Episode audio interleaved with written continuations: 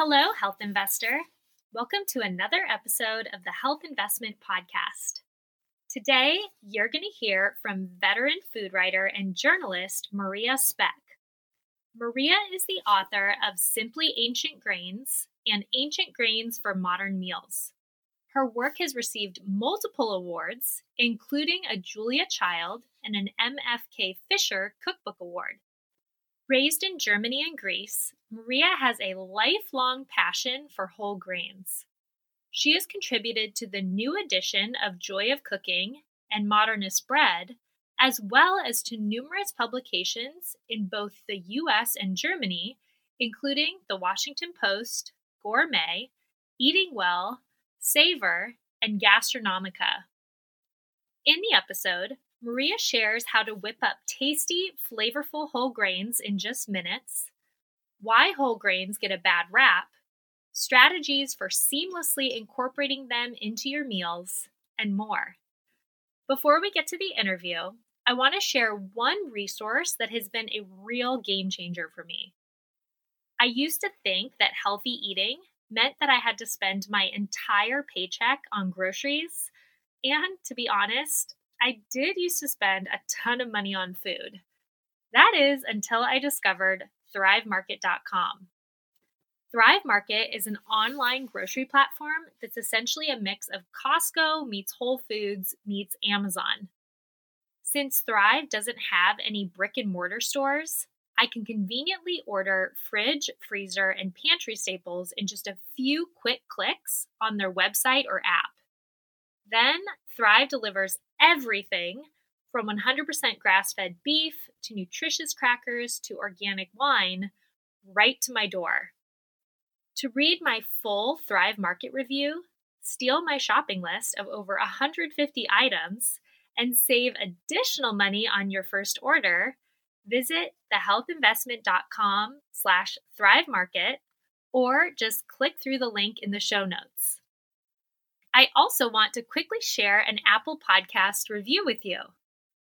Keevan P. rated the Health Investment Podcast 5 stars and wrote, "Brooke provides evidence-based approaches to building a healthier lifestyle with her own knowledge of nutrition, fitness, sleep, etc., and with the help of great guests.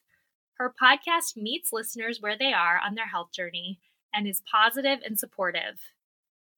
Thank you so much, Keevan P., for taking the time to leave a review.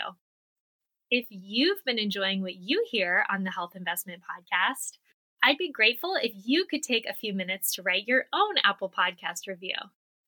Reviews not only provide me with great feedback, but they also help this podcast gain traction and get discovered by new listeners. To leave a review, just visit thehealthinvestment.com/review. It only takes about 5 minutes to do, and I cannot thank you enough for taking a little bit of time to do so. All right, it's time to hear from Maria and learn all there is to know about whole grains. Enjoy.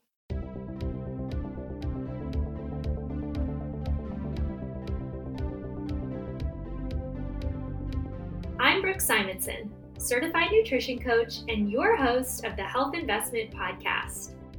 If you're ready to look and feel your best without any confusion, frustration, or stress, you're in the right place.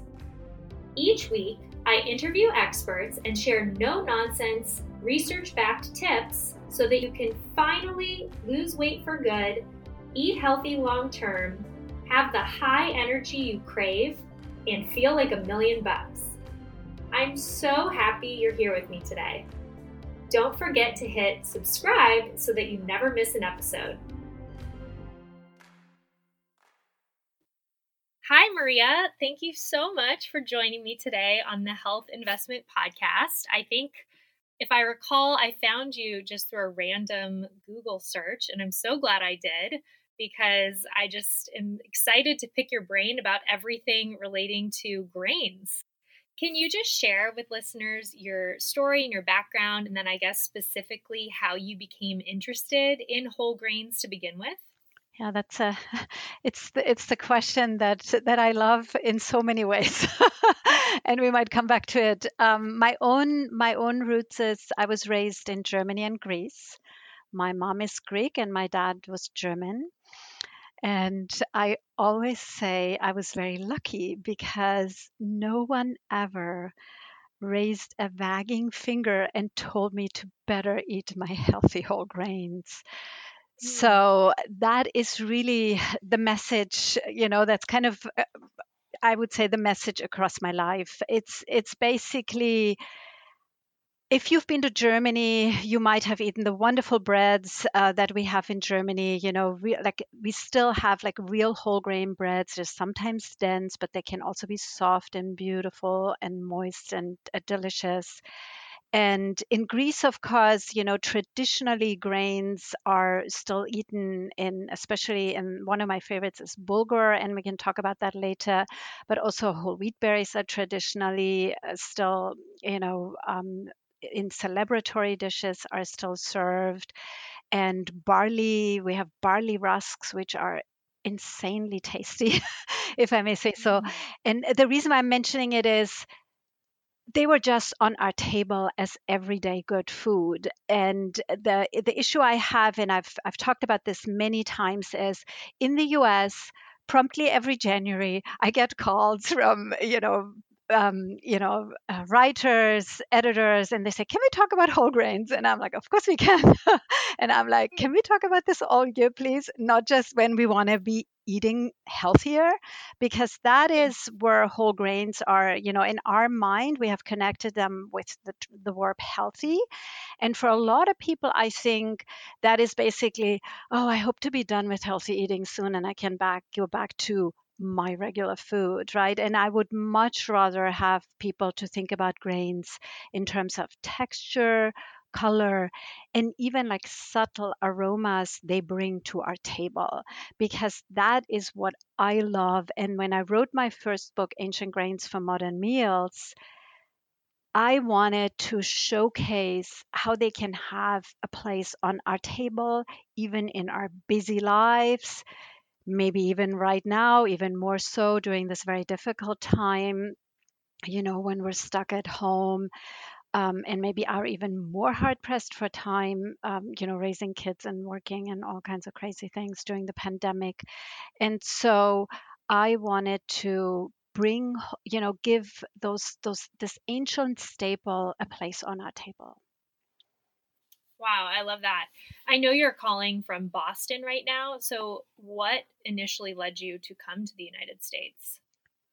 I was a journalist in my first life, and it was a very busy life. And I come to that in a moment, because I have always eaten whole grains, and despite the fact that I had 12-hour or even longer days, reporting late into the night, often writing. I worked for Germany's largest news agency, DPA, and I came to the U.S. as a Knight fellow at Stanford, where I met my husband, now husband, and I stayed. And eventually I realized that people were really interested in whole grains. And I'm like, "Oh, I know, I eat whole grains every day, and I cook and I bake with them." And so slowly over time, I realized that, I had a very different message. And to tell you a really funny story is the story that I always tell is, and with which I also started the interview is, when I go to a party and I tell people that I eat whole grains at home, I inevitably get this rather kind of dry look, and people say, "This must be very healthy." And then I never know what to say, because I think it's just good food. And this is how I would love to change a conversation around whole grains, to talk about them as if they are really to get away from the term healthy whole grains, because who wants to eat healthy? We all do, but ultimately we want to eat tasty food. And that's really what my whole work in the past 10 years with Ancient Grains for Modern Meals, and then I published Simply Ancient Grains, and also my whole grain baking book that I'm working on right now. It really is about making those as tasty as can be, and so that you can't refuse them. Right. I interview guests from all over the world. So I've had guests from Europe and Australia, but I was wondering, what differences do you notice having been raised in Europe and then now living in the United States in terms of food culture in both places?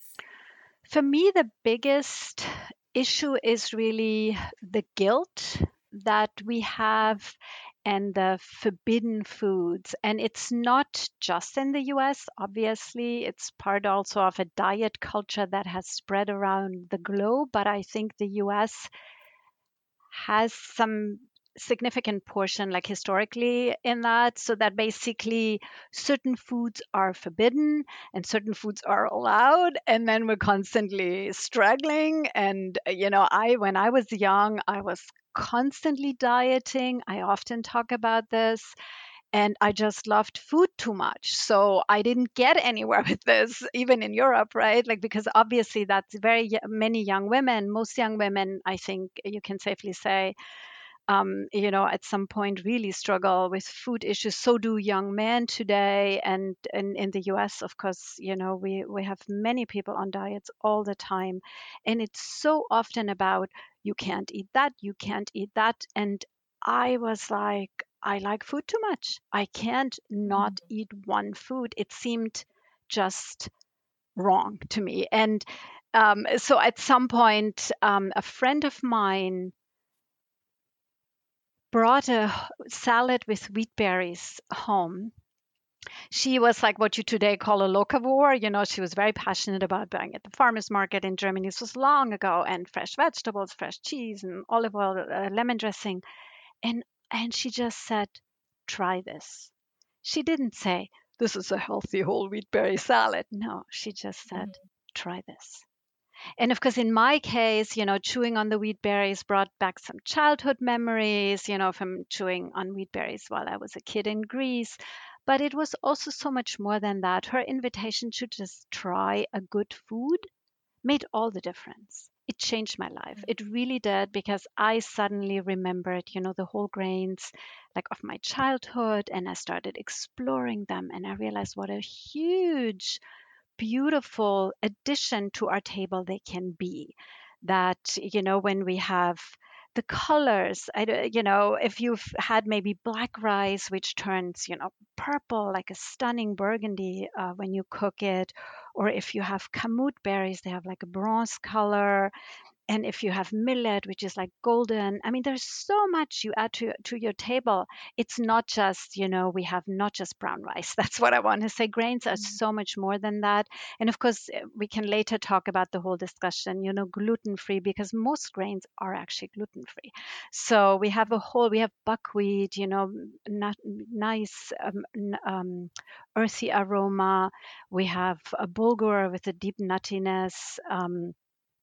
You can toast grains, of course, then you get even more aroma into them.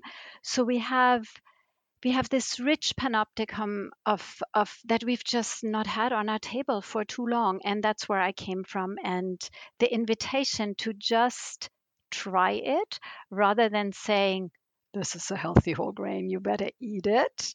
That, I think, is what I wanted to also communicate with my work and still do, you know, that we really... have completely forgotten how good a food grains can be. Well, just after that bit, I'm already 100% convinced that I want to go to dinner at your house sometime, because that sounded amazing. Oh, thank you. I haven't had most of the grains that you just mentioned, and I'm looking forward myself to kind of diving deeper into this world of, like you said, trying things besides just rice. But I was wondering if you could just tell us, so you've mentioned whole grains a lot. So what exactly is a whole grain, and how is a whole grain different from a refined grain, for example? Yes, of course. So basically a whole grain it has the bran layer, it has the germ, and it has the, you know, These two parts of the grain are basically removed for keeping them long lasting. So let's say you pick a wheat berry, for example, or a brown rice initially has the bran and the germ, and those are very nutritious parts of the grain kernel, and they have been removed with the start of industrialization because it made them infinitely more, they last in your pantry essentially forever, right? So when you remove it, so you don't need to worry about, storing them. And the whole grain, especially if you mill it into flour, is more vulnerable to storage. And the whole wheat berry by itself is actually can also be stored really well. But for example, a white rice, when you remove the bran and the germ, let me tell you, you remove also vitamins, minerals, good fat, of course, fiber, the bran has a lot of fiber, even protein. And, there's iron, magnesium, B vitamins, vitamin E, antioxidants. So essentially, I think one can safely say most of the nutrients are gone, So when you eat white rice or white flour or white pasta, and the parts that have been removed, the bran and the germ, are really what makes a whole grain so nutritious. I mean, I call them nutritional powerhouses.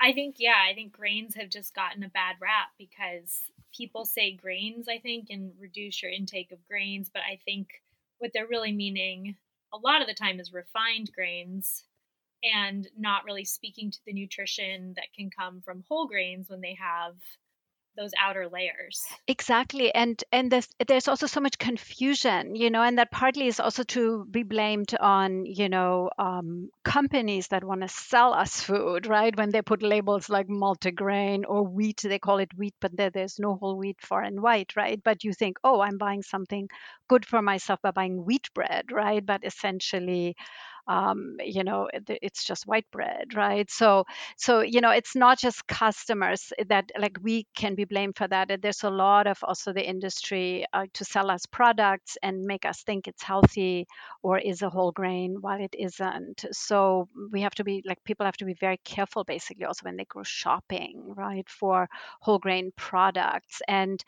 And indeed, like you're saying, there's so much, between carbs. I we use the term good carbs and bad carbs. I don't find that very appealing personally because I love grain so much. But at least, yes, you should aim for good carbs, right? And if you lose a lot of weight when you go some of these carb-less diets, is because you probably cut out lots of sugar, in your whatever donuts or cheese-laden, how do you say in English, pizza, that is, heavy on the cheese and white flour and fat.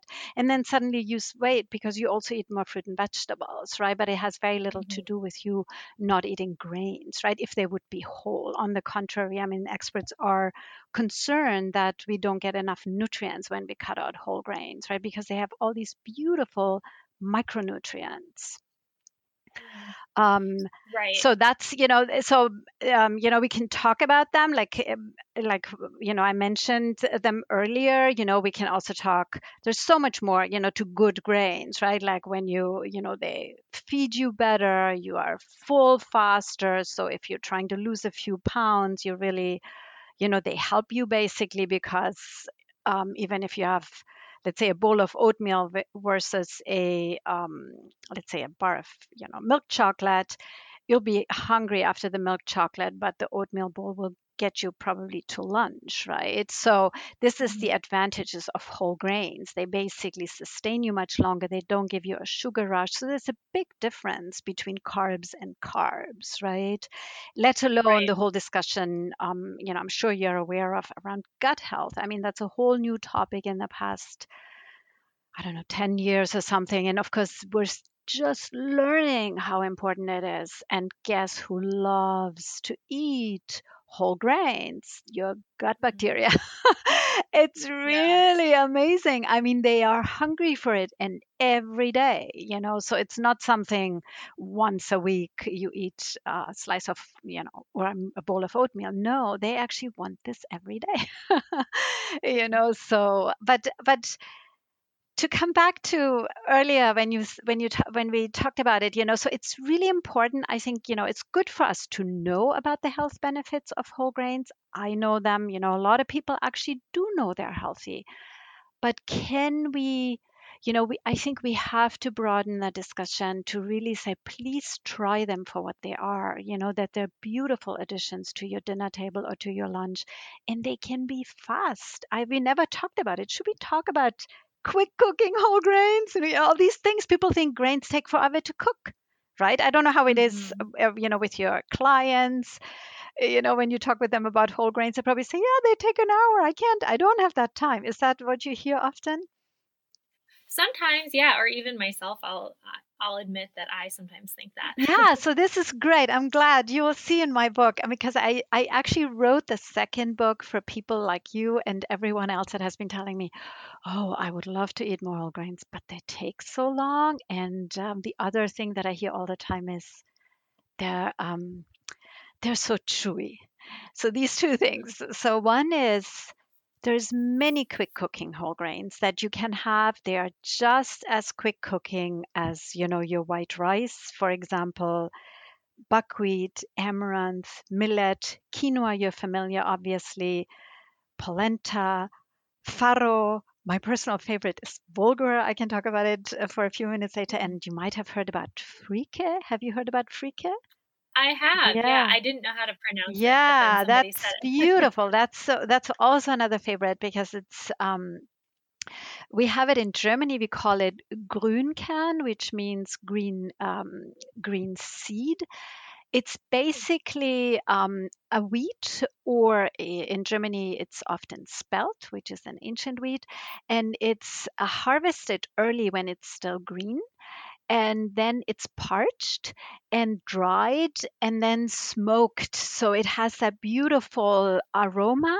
So let's say you can make dishes with it, and it's as if you've cooked over an open fire, which is beautiful. So this grain, which is often sold cracked, is ready in 15 minutes. And it's a beautiful addition to dinner. And you get this new aroma. It has a grayish green color, which is also very beautiful, and it's just beautiful. I mean, it's a quick cooking grain, similar to bulgur, and by similar I mean it's also in the wheat family. Bulgur is my personal, you know, a lot of people call it ancient fast food because why? It's so quick cooking. Exactly. So that's my fallback. So when I'm in the kitchen, I don't know what to make. I make bulgur. Why? So in the winter, a 10-minute simmer, it's ready because it's boiled already. It's dried and cracked. And so it's essentially, you could, in the summer, what I do, I just pour boiling water over it. I don't even need to turn on, you know, the stove for cooking it.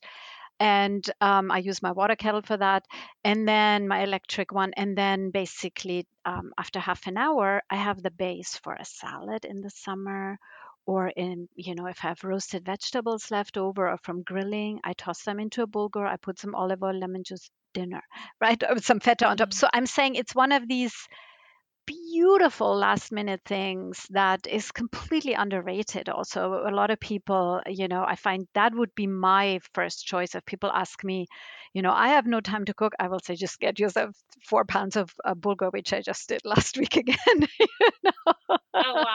And it lasts. You said it lasts. Oh, yeah. I mean, you know, you have to waste grains. I mean, that's the beauty. The whole grains will last a long time.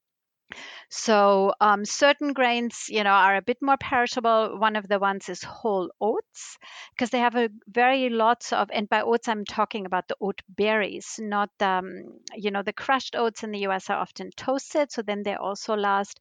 But the actual, you know, whole oat groat or berry, they will, you know, they have more very healthy oils, and then it's a bit more perishable, right? But like, let's say wheat, rye, I have this in my basement for years, no problem at all. I mean, it's just a no-brainer. And that's why, you know, mankind has survived actually, because they learned that grains are really good to make it through the winter when they couldn't find, you know, it was no other greens or berries, you know, and animals were hard to hunt, then, you know, they could still have grains at some point, right? Right. So you mentioned using water. Obviously, that's kind of, I think, the go-to base for cooking grains. But do you have any tips? Do you ever cook them in broth? Oh, yeah. So here's the thing. My 5 cents about that are I usually do half broth and half water because I don't want to be too salty. And so, but it's beautiful. You can do it. You can cook them with as much broth as you want, right? I'm not giving you any, you know, rules here because I think it's also personal preference. Some people love to use chicken broth in a lot of things. I use vegetable broth often, but I typically also just use half broth, half water because I like to also taste the grain. I'm a purist. So, you know, so it brings out, you know, I don't want to cover it basically with too much broth aroma, but it's really a personal choice, right? What you also can do, another beautiful thing with the breakfast grains, for example, you can add whole cinnamon sticks to it. You can add cardamom to it. You can add any of the beautiful anise spices. You can have fennel for breakfast. So all the ones that you normally use in sweet baking, you could toss also a few into your cooking water.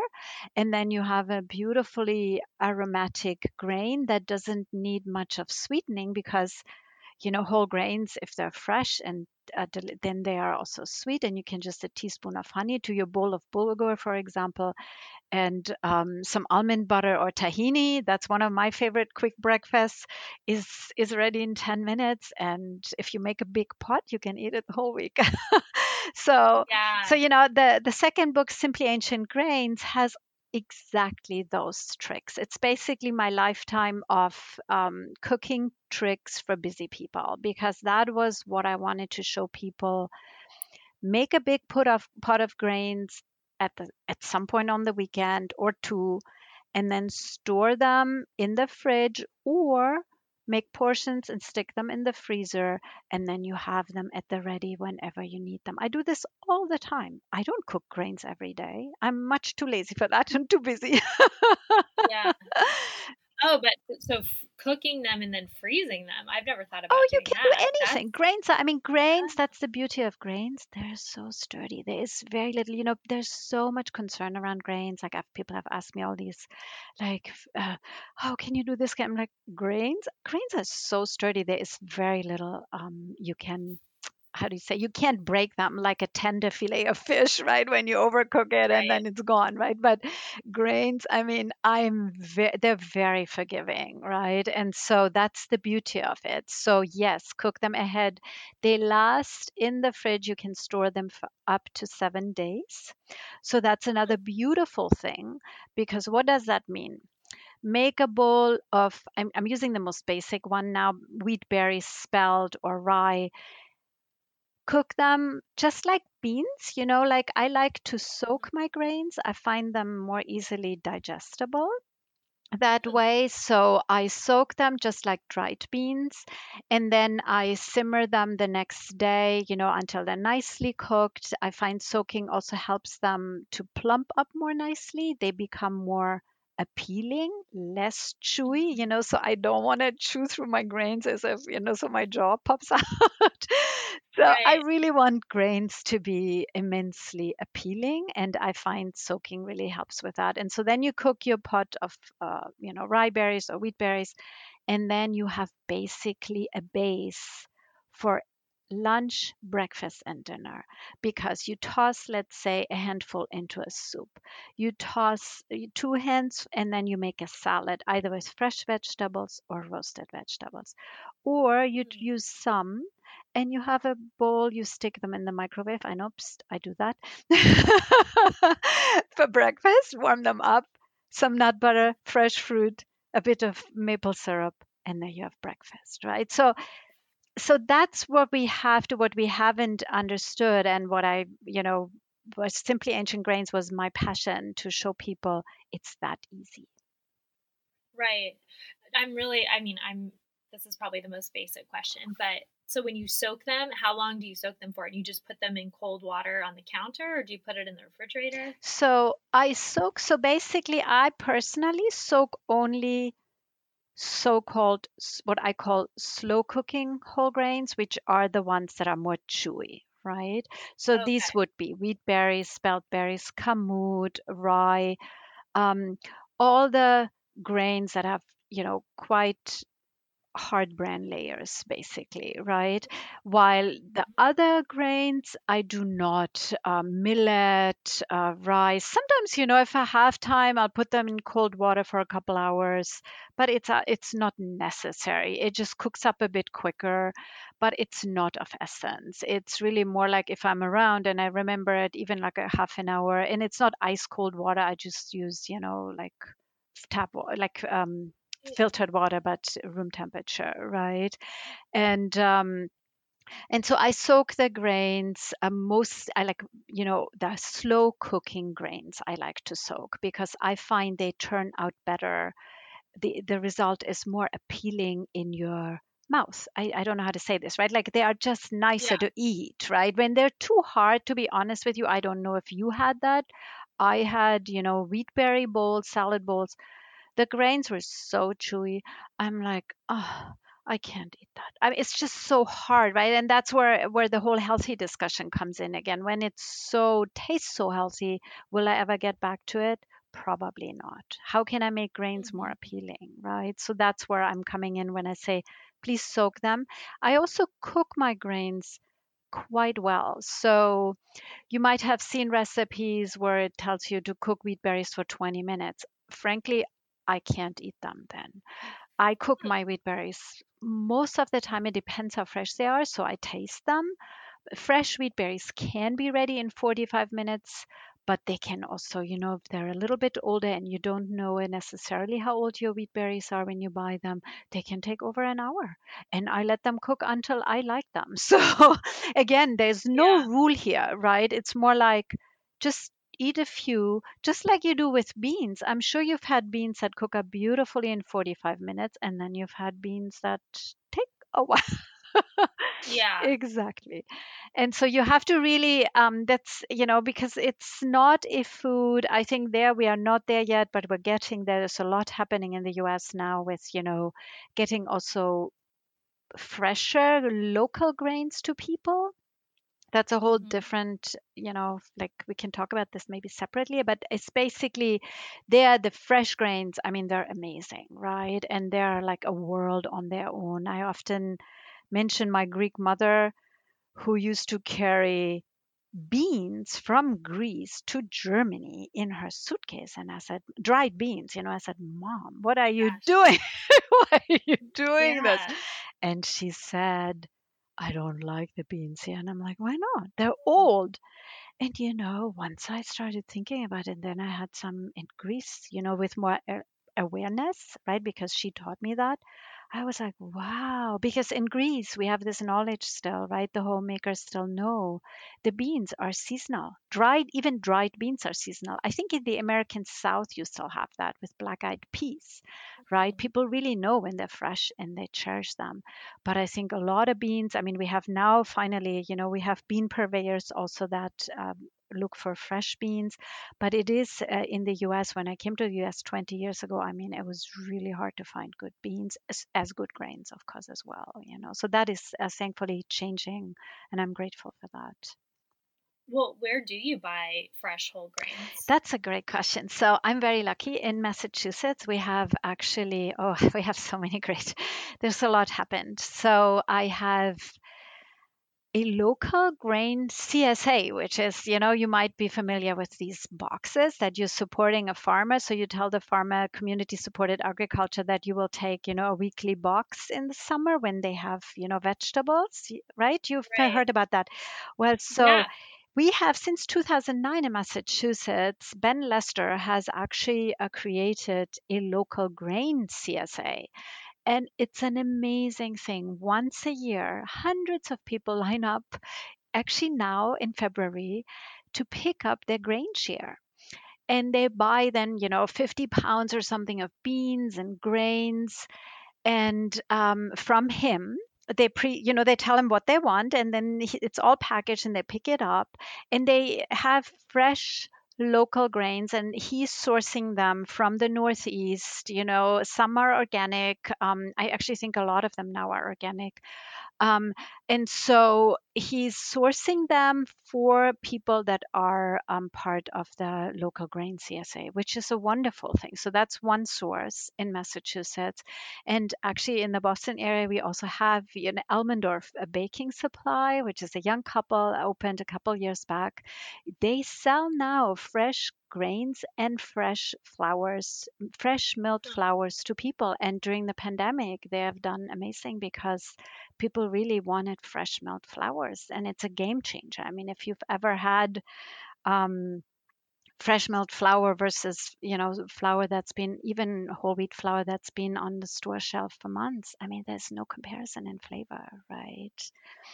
Yeah, I don't think I've ever even had that. Yeah, I mean, I mentioned this to you, right? This is my next project because I have a grain mill at home. Not just one, in fact. Right now I have more than one. I won't tell you how many.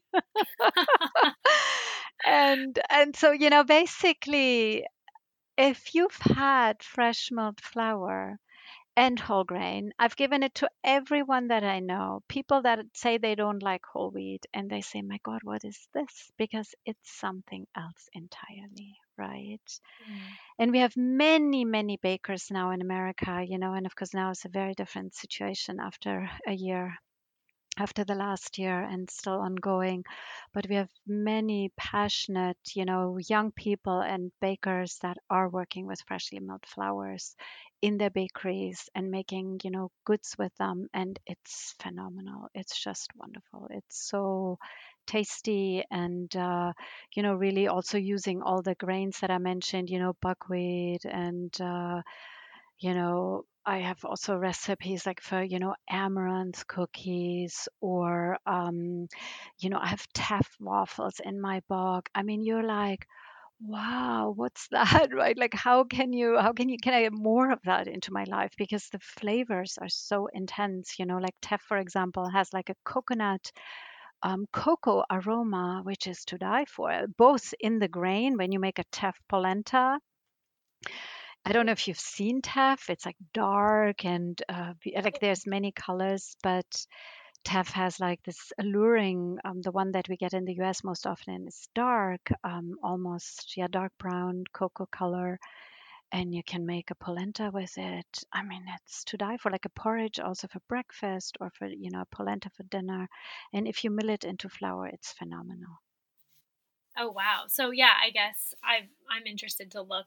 I guess just a simple Google search, I could see if there's any type of CSA situation or bakery in my area, and listeners could do the same if they're interested in getting fresh whole grains and trying those. Yes. Let me add just one thing, and then I apologize. My enthusiasm is big, as you can tell. So I love it. On my website, mariaspeck.com, I have a tab that's called Local Grains, and I'm far behind because I'm, myself. So I have a lot more that I should be adding. I just haven't had time. But there's many sources across the country of, in the western United States and northern, eastern. So I have separated it out and sources for, bakers, millers, but also sources for local grains. So awesome. I encourage you to look there. And there's many more, but it's at least a start. California, for example, also has a strong local grains movement. And I think recently I saw something that they were also offering a flour share, I think, a local flour share. So I can look that up. So, so there's a lot that's happening because it's beautiful for me to see because people care about the flavor and the freshness, because what happens with flour more so even, much more so than with grains, once you mill a grain into flour, I would say 10 days, and then it loses a lot of its character. So it's not gone bad, you know, like people are concerned about it going rancid really quickly. It's actually more about losing its aroma.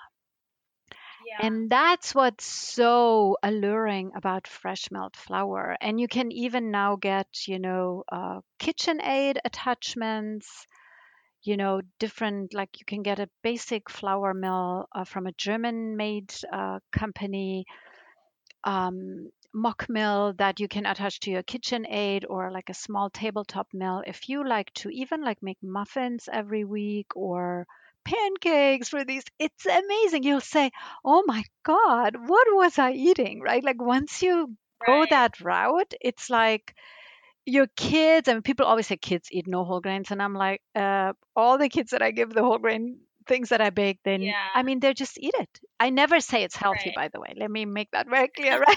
I just say, just try this. Yeah.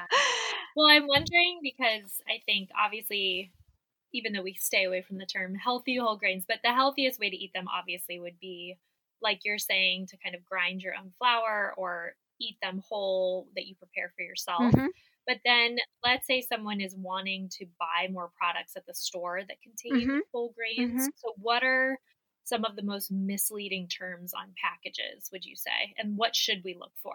Yeah, I think basically, in essence, it should be the ideal is like that it's 100% whole grain. I mean, it should, if it's specified, and then it should also, you know, it's very difficult, I think.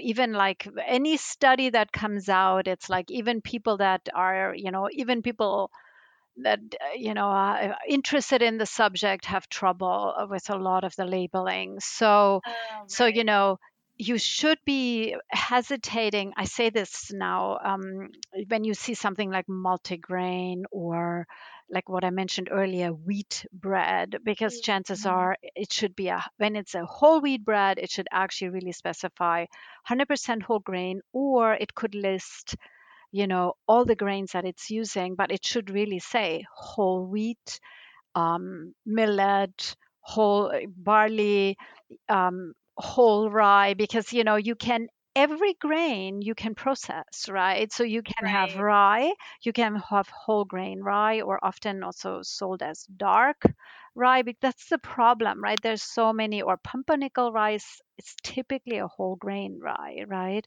So it's very hard. It should really be 100% whole grain. And that's what I would look for. The other thing that gives you a pointer is, that's the only other thing that I would then use as the fiber content, though, and that should be 3 grams per serving. But sometimes companies add fiber to something that is not. You know, you can have other fibers that you add to it. Then you make a less than desirable refined grain look enriched, like a, you know, similar to enriched is mean typically with vitamins, right?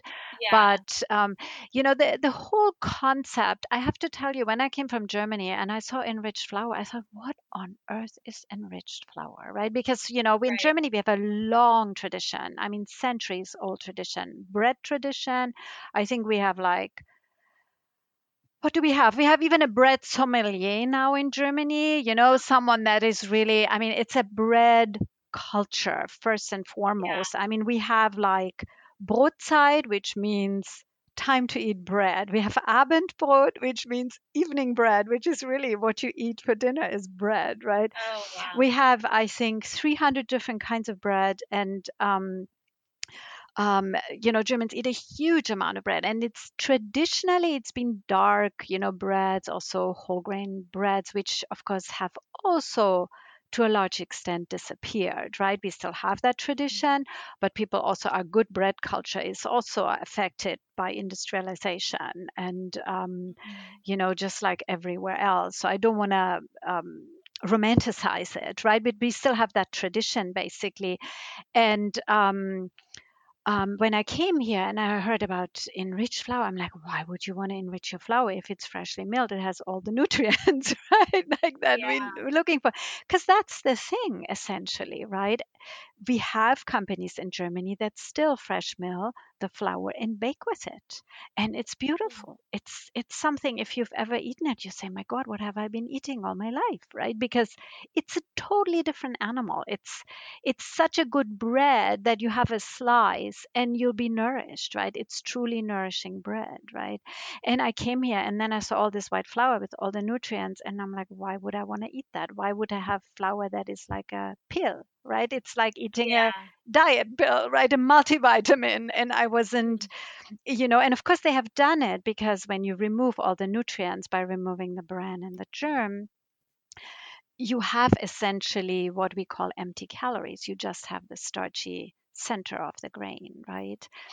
Right. So that's why it's done. The intentions are good, probably, but, I don't know what the intentions were. But basically, to me, it's like it's not a real food. A real food, you wouldn't put vitamins into a fresh apple, would you? Yeah. So I would rather eat the whole apple with the vitamins inside than pop a pill. So this is my personal philosophy. Yeah. Well, I mean, you have shared so much and I've learned a ton and I can't wait now to try so many of the different whole grains that you mentioned. But the final question I ask each of my guests is, in your opinion, what does it mean to make the health investment? Beautiful. I love that question. I think if you're interested to change your diet a little bit for the better and just curious to explore a few good grains, I suggest you get yourself some mason jars, maybe 3 to 5, depending on how big your family is, and then you get some quick cooking whole grains. And this could be millet, buckwheat, quinoa you're probably familiar with. Try some, farro, try some bulgur, try some frike, and just learn more about them, look for some recipes, if you need help, obviously, anyone can contact me on Instagram and ask me questions. Also through my website, obviously, anytime, so please go ahead and just learn a bit more how beautiful they can be, right? Because that's what I feel like that would be a great health investment for the new year, to just explore a few grains that you haven't tried. Yeah, that's a cool idea and very practical. And it's so nice of you to allow us all to reach out to you and ask for more of your expertise. Anytime. So your website, you said, is a great place to reach you, and then Instagram. And then can you share a little bit more about your books and where the people can find those? Yes. So my website, and both are my full name, Maria Speck, S-P-E-C-K. And that's how you can find me and contact me. My first book is Ancient Grains for Modern Meals. And I wrote that really as introduction to really as an inspiration for your table. And the second book, Simply Ancient Grains, I wrote to help all the people that desperately want to eat better but don't know how to do it fast. So, and that's very much, that's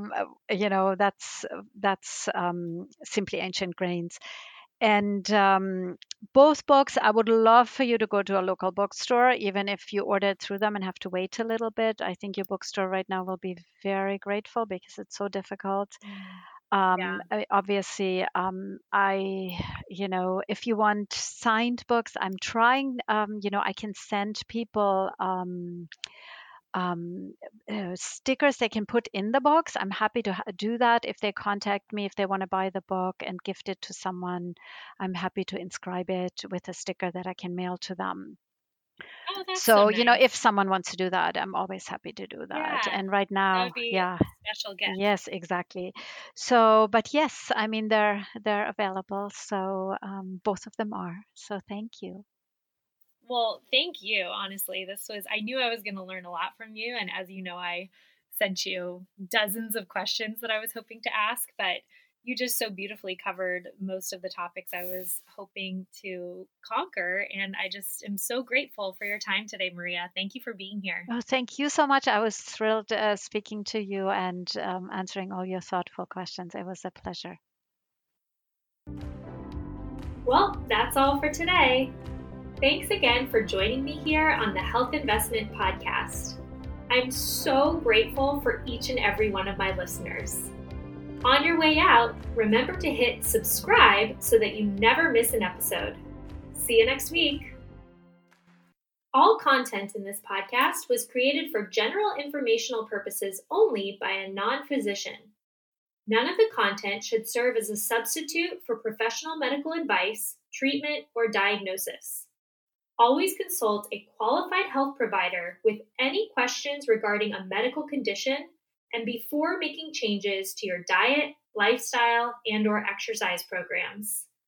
Do not disregard any professional medical advice you have received or postpone seeking such advice because of something you heard on this podcast.